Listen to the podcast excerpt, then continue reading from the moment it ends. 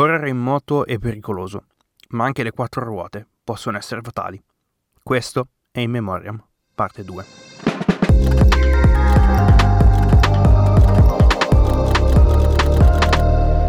In questa puntata vi racconterò alcuni degli incidenti più brutali mai successi nella storia dell'automobilismo, nella disciplina a ruote scoperte più veloce del mondo, l'IndyCar.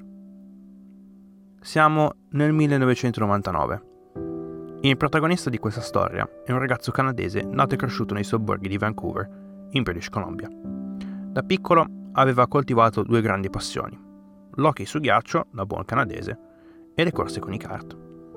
Un giorno suo papà lo pose davanti ad una scelta difficilissima. O continui a giocare ad hockey o continui a correre. Non possiamo permetterci entrambi. Lui decise di continuare a correre. E il resto è storia. Ora Greg Moore è al terzo anno in kart e aveva tre vittorie all'attivo. L'ultima di queste fu alla US 500 del 1998 al Michigan Speedway, un evento marchiato da circostanze tragiche. Al 175 giro, Adrian Fernandez perse il controllo della sua Reynard e finì a Moore in curva 4. Uno dei pneumatici si staccò dall'auto e volò in tribuna, uccidendo tre persone e ferendone sei. Da quel momento fu annunciato che qualunque tipo di vettura a ruote scoperte, che sia kart, IRL o le Modifieds, serie propedeutica della NASCAR, utilizzeranno un sistema di retensori per far sì che questo tipo di incidenti non accadano più. Nonostante ciò, Moore sembra sia nel mirino dei grandi team dello sport e viene annunciato che il talento canadese ha firmato con il team Penske per la stagione 2000. Purtroppo, Moore non correrà mai con il team del capitano. 31 ottobre, Club Speedway, Fontana, California. Questa è la sede della Marlboro 500, ultima tappa della stagione kart. L'Auto Club Speedway è un ovale da 2 miglia, o poco più di 3 km, che in questo tipo di vetture si percorre completamente a gas pieno. Di conseguenza, le velocità sono altissime.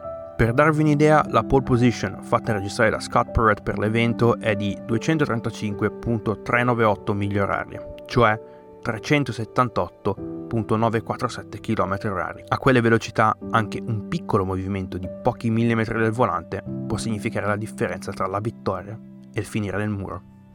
Greg il giorno prima della gara ebbe un incidente in scooter, procurandosi una brutta lacerazione alla mano destra con frattura all'indice destro e una costola increnata. A Moore, nonostante i punti alla frattura, viene dato il via libera per correre dal medico ufficiale del campionato, il dottor Steve Olvey, dopo un test di 6 giri, per constatare se fosse pronto a correre. Deve comunque partire dal fondo della griglia, in quanto l'incidente lo ha costretto a saltare le qualifiche. Tutti gli occhi per questa gara sono puntati sui due contendenti per il titolo, Dario Franchitti e Juan Pablo Montoya. Si parte ed è bandiera gialla subito al giro numero 4, quando Richie Hearn perde il controllo della sua auto all'uscita di curva 2, finisce nel prato e contro le barriere. Fortunatamente Hearn ne esce completamente illeso Safety car, o come dicono gli americani, full course caution, gara neutralizzata. Si riparte al decimo giro. Greg Moore in questo momento è quindicesimo. All'uscita di curva 2, Moore perde il posteriore della sua Reynard Gilmore. Passa su una stradina di traverso facendo sobbalzare la vettura, che inizia a ribaltarsi. La sua corsa viene fermata da un muretto di cinta non protetto. L'impatto è fortissimo, l'auto si spezza in due e si disintegra, fermandosi sul prato. Bandiera rossa, gara ferma. Moore sembra abbia perso conoscenza. Viene estratto dalla vettura ed è trasportato all'Omalenda University Medical Center, dove l'unica cosa che possono fare al suo arrivo è dichiarare il decesso. Alle ore 13.21 del 31 ottobre 1999 viene dichiarata la morte di Greg Moore all'età di 24 anni. Causa del decesso, varie emorragie cerebrali ed interne. Questo è il secondo incidente fatale della stagione 1999 Tre gare prima, sul circuito di Laguna Seca, Gonzalo Rodriguez perse la vita in un incidente durante le prove libere. Alla notizia data in diretta televisiva da Steve Olvey entrò la safety car, mentre tutte le bandiere del circuito furono abbassate a mezz'asta, come richiesto dal caposilver dell'evento, Dolly Wallenbach Sr. Wallenbach richiese anche l'annullamento delle consuete celebrazioni post-gara. Al banchetto di fine stagione, in programma per la serata successiva, ci fu un tributo di 15 minuti per Moore e Rodriguez, con il benestare del padre di Greg. Il servizio funebre si svolse in privato il 2 novembre. Greg Moore viene ricordato come un talento generazionale. È sempre stato considerato uno dei migliori piloti di tutti i tempi a non aver mai corso in Formula 1. Voci di corridoio lo davano potenzialmente in contatto con Frank Williams per una potenziale guida in Formula 1, ma questo, purtroppo, non lo sapremo mai. Ora Greg Moore riposa in pace al Robinson Memorial Park a Coquilton, nei sobborghi di Vancouver. Ora è il momento di fare un salto temporale di due anni. Siamo nel 2001. Il 2001 è stato uno degli anni peggiori per gli Stati Uniti e per il mondo dei motori negli Stati Uniti. Il 18 febbraio 2001, alla 43esima edizione della 500 miglia di Daytona, perse la vita Dale Earnhardt, una leggenda della disciplina. Ne parlerò nel dettaglio probabilmente in un altro episodio. Sette mesi dopo, l'11 settembre 2001, ci fu il peggior attentato terroristico della storia, quando, alle 8.46 del mattino del fuso orario di New York, un aereo passeggeri si schiantò contro la torre nord del World Trade Center, sull'isola di Manhattan. Il resto Beh, probabilmente lo sapete. Non so se sia una cosa che vi sia capitata ripensare all'11 settembre, ma io, come molti altri presumibilmente, vi so dire esattamente dove ero e cosa stavo facendo quel giorno. Avevo tre, quasi quattro anni, mi ricordavo che ero giù in cortile. Erano circa le 15.45 quando per qualche motivo sono tornato in casa e c'erano mia mamma e la zia di mia mamma che stavano seguendo gli avvenimenti al telegiornale. Non ricordo di più. Quattro giorni dopo, nonostante il mondo fosse ancora completamente sotto shock da ciò che è successo in quel di New York City e Washington DC, il campionato kart continua la sua corsa per il mondo e quella domenica c'è il primo dei due eventi sul suolo europeo, la German 500, che fu rinominata per l'occasione The American Memorial all'Ausitzring, uno dei pochi super speedway in Europa. Il protagonista di questa storia è ancora vivo, italiano, ed è stato campione della disciplina nel 1997 e nel 1998. Questa è la storia di come Alex Zanardi ha perso le sue gambe. Zanardi per quella gara partì dal fondo, ma rimontò e riuscì a portarsi in testa. Al 142 giro Alex rientra ai box per una sosta. All'uscita della pit lane stacca l'imitatore, ma per qualche motivo, a gomme fredde, butta giù tutto. Alex finisce in testa coda e viene sputato in pista, direttamente sulla traiettoria di gara, di traverso. Due piloti stavano sopraggiungendo, Patrick Carpentier e Alex Tagliani. Carpentier riuscì ad evitarlo, ma Tagliani no. L'impatto fu allucinante, distruggendo il muso della sua Reynard. L'incidente, come tutti quelli che vi racconterò oggi, è disponibile su YouTube ed è sicuramente uno degli incidenti peggiori che abbia mai visto. Si può notare come vicino alla vettura sembra ci siano delle pozze di fluido. Ecco, quello è sangue. L'impatto gli tranciò letteralmente le gambe dal ginocchio in giù e perse tre quarti del suo volume sanguigno. Alex viene subito soccorso ed è trasportato all'ospedale di Berlino, dove sto curando in arresto cardiaco per sette volte. Arrivato in ospedale viene mandato direttamente d'emergenza in sala operatoria e gli vengono fatte trasfusioni su trasfusioni per mantenerlo in vita gli dovettero rimuovere il ginocchio destro in quanto era in condizioni troppo gravi per poter essere riparato. Alex rimase in coma indotto per 4 giorni e dovette stare in ospedale per oltre 6 settimane, dopo le quali venne dimesso e iniziò il processo di riabilitazione sotto l'occhio di Claudio Costa. Sì, quel dottor Claudio Costa, il medico del motomondiale. Nonostante la perdita delle gambe, Alex vuole tornare a correre e nel 2003 gli viene data la possibilità di ripercorrere quei 13 giri che gli mancavano all'Ausitzring, con un'auto con comandi al volante. Ritorna a tempo pieno nelle corse nel 2005 quando partecipò al WTCC e continua a correre saltuariamente fino al 2019. Nel mentre, Alex diventò un paraciclista a livello olimpico, vincendo 4 medaglie d'oro e 2 medaglie d'argento alle Paralimpiadi di Londra e Rio rispettivamente. Purtroppo nel 2020 Zanardi fu coinvolto in un bruttissimo incidente durante una gara di beneficenza a Pienza, in Toscana, quando perse il controllo della sua bicicletta e finì contro un camion. Al momento si sta ancora riprendendo e non ha fatto apparizioni in pubblico. La strada della riabilitazione è ancora molto lunga. Ora tocca saltare ancora avanti nel tempo. Questa volta dobbiamo andare avanti di 10 anni. Il 2011 è un anno che molti si ricordano bene in quanto iniziarono i tumulti della primavera araba che portarono allo scoppio delle guerre civili in Libia, Siria e Yemen, conflitti che sono ancora attivi dopo tutto questo tempo e che continuano a mietere tante, troppe vittime. E pensare che nel 2010 ero andato, ovviamente insieme alla mia famiglia, in quanto avevo 12 o 13 anni, in vacanza in Tunisia. Era la mia prima volta su un aereo ed era la prima volta all'estero e ripensandoci è stata la prima volta che ho messo piede in una dittatura. Mi ricordo ancora molto bene i cartelli propagandistici che c'erano in autostrada all'entrata di Tunisi con quei faccioni da schiaffi dell'allora autocrata locale, Ben Ali. A livello sportivo il 2011 è stato piuttosto regolare in quasi tutte le discipline. Avevamo il Barcellona che spaccava tutto nel calcio. È stato l'anno in cui i Dallas Mavericks vinsero il loro primo e unico titolo in NBA contro i Miami Heat dei Big Three, cioè LeBron James, Dwayne Wade e Chris Bosh. In Formula 1 si era capito che la Red Bull aveva azzeccato la filosofia del cambio di regolamento entrato in vigore nel 2009 e che stava pisciando in testa a tutto il circus con il Sebastian Vettel che tutti odiavano. E in MotoGP Casey Stoner si era preso il titolo e se l'era portato a casa, letteralmente, vincendo il Gran Premio d'Australia a Phillip Island. In IndyCar stavano cambiando tante cose il 2011 era la quarta stagione in cui si correva un solo campionato Formula in America, in quanto nel 2008 la Indy Racing League acquisì gli ultimi asset del campionato Champ Car, che l'anno prima aveva dichiarato bancarotta, chiudendo così il periodo dello scisma, il cosiddetto split, che durò per 13 anni.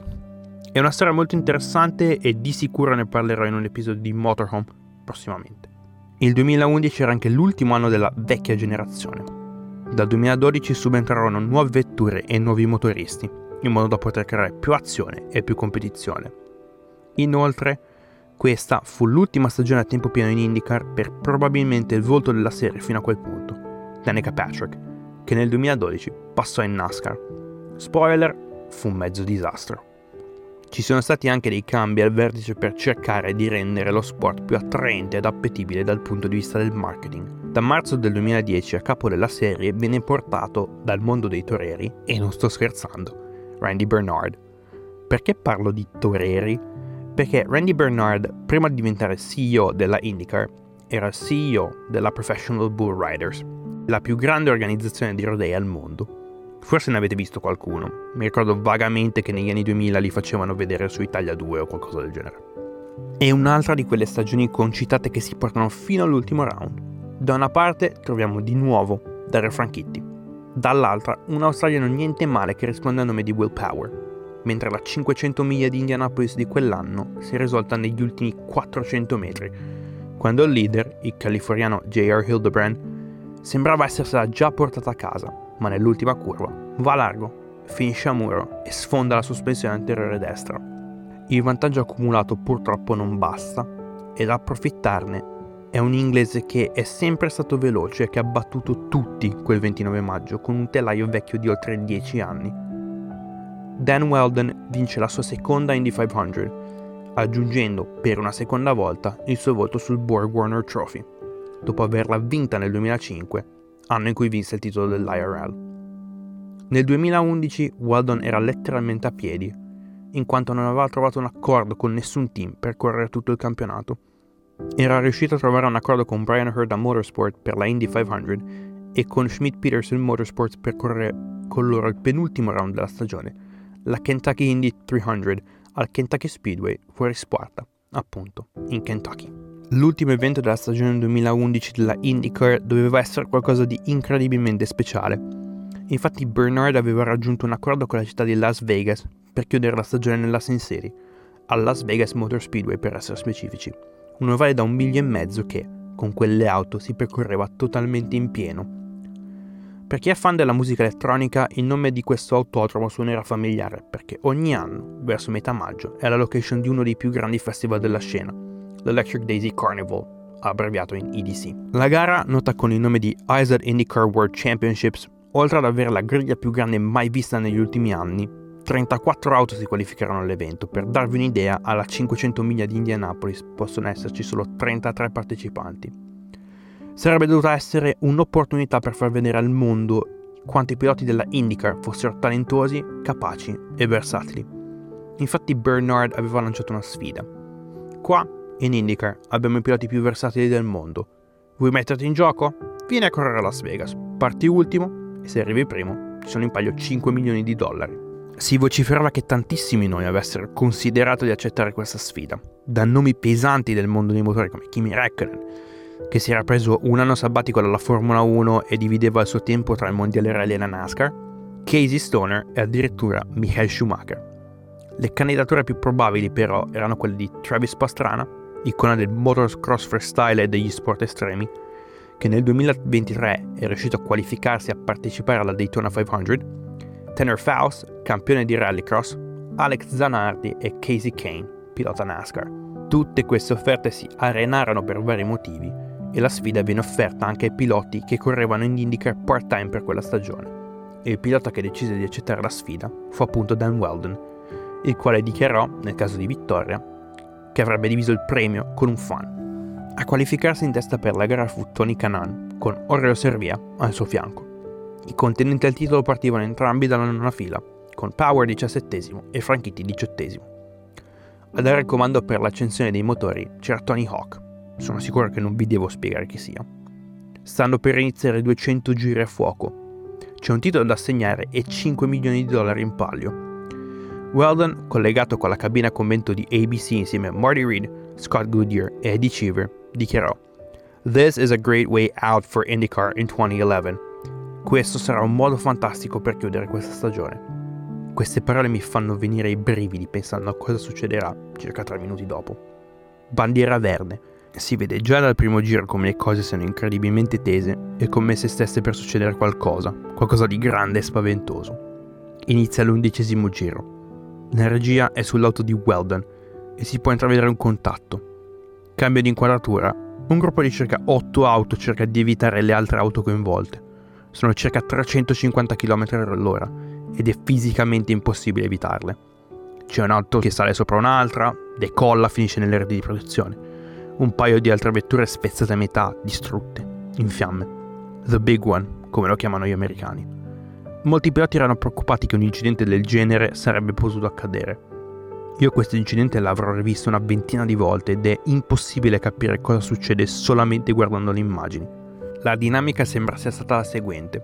Sul rettilineo verso curva 1, Wade Cunningham, compagno di squadra di Weldon, si tocca con James Hinchcliffe, che a sua volta tocca J.R. Hildebrand. Cunningham vira verso l'interno, Hildebrand gli finisce sopra, decollando. Sempre Cunningham, mentre sta virando, centra Jay Howard all'interno e poi Thousand Bell all'esterno, finendo la sua corsa nel muro. Sopraggiunge Vitor Meira, che cerca di evitare l'incidente, ma si gira in testa coda e finisce verso l'interno, centrando EJ Viso e Charlie Kimball, mentre Thomas Schechter riesce a rallentare ed evitarli, portandosi all'esterno. Ma è tutto inutile perché Paul Tracy lo tampona sopraggiungendo sulla scena e Pippa Man gli finisce sopra, mentre stava cercando di evitare Alex Lloyd. Qualche momento dopo sopraggiungono sia Dan Weldon che Will Power. Entrambi non riescono ad evitare l'incidente. Weldon, nonostante fosse riuscito a rallentare considerevolmente, tampona Charlie Kimball, decolla e si ribalta finendo di testa contro le reti di protezione, disintegrando la vettura, mentre Power tampona Lloyd e prende il volo finendo contro la safer barrier all'esterno. Ritorna a terra ribaltato e di traverso. Nell'impatto l'intero impianto delle sospensioni anteriori si stacca e gli vola sopra la testa, mancandolo per pochi centimetri. Si contano 15 piloti coinvolti. Wade Cunningham, James Hinchcliffe, J.R. Hildebrand, J. Howard, Townsend Bell, Victor Meyer, Charlie Kimball, Thomas Schechter, Paul Tracy, Pippa Mann, Alex Lloyd, Dan Weldon e Will Power. J.R. Hildebrand, Will Power e Pippa Mann riportano alcuni infortuni, ma tutti sono preoccupati per Dan Weldon, che non si è mosso da quando la sua vettura, la numero 77, ha fermato la sua corsa. Bandiera rossa, la gara viene sospesa. Le auto che sono riuscite ad evitare questo inferno ritornano in pit lane.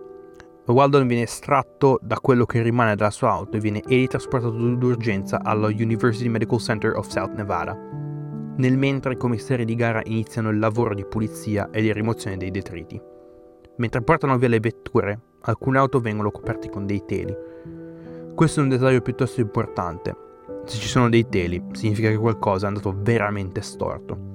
Passano i minuti e non si hanno notizie di Dan Weldon. Arrivati all'ospedale, però, non possono fare altro che dichiarare il decesso.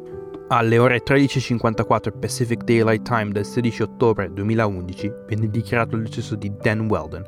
Causa della morte, trauma da corpo contundente.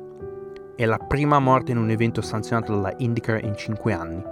Nel 2006, durante le prove libere della prima gara della stagione, sul circuito di Homestead Miami, era morto Paul Dano a causa di un brutto incidente che aveva coinvolto lui e Dale Carpenter. Passa un'ora. Silenzio ne passa un'altra e piano piano si instilla in tutti i presenti che qualcuno ha perso la vita. Tutti i piloti vengono richiamati all'interno del media center dell'autodromo, dove probabilmente viene detto loro della scomparsa di Dan. Quando escono dal centro, la maggior parte dei piloti indossano degli occhiali da sole per coprire le loro espressioni. Qualche minuto dopo Randy Bernard convoca i giornalisti per dare la notizia, a cui la regia reagisce in ritardo, tagliando per metà l'annuncio. L'unica cosa che viene ripresa dai microfoni e dalle telecamere è che ci sarà un tributo di 5 giri in suo onore e che inizierà tra 15 minuti. Marty Reed deve annunciare la notizia. Sull'autodromo scende il silenzio i piloti si preparano ad un saluto di 5 giri in formazione a 3, come per la griglia della Indy 500. Furono suonate Danny Boy e Amazing Grace dagli speaker dell'autodromo. È come se le auto stessero piangendo, il rombo era basso ed evocava una sorta di tristezza e malinconia. Dan Weldon non c'è più, se n'è andato e ha perso la vita facendo quello che più amava. Quella fatidica domenica d'ottobre lasciò la moglie Susie e i due figli, Sebastian e Oliver. Aveva 33 anni.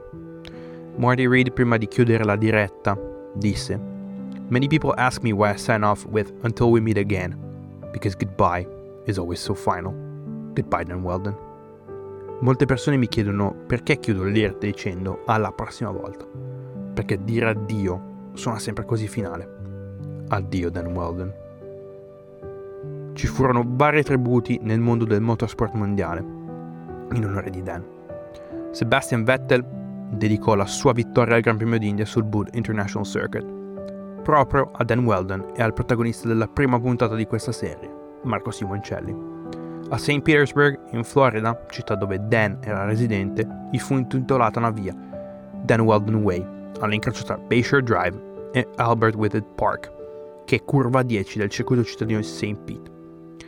Il telaio che è entrato in servizio in IndyCar dal 2012 fu rinominato in, dall'area DW12 in onore del lavoro svolto da Dan come tester e come omaggio a uno dei grandi di questa disciplina.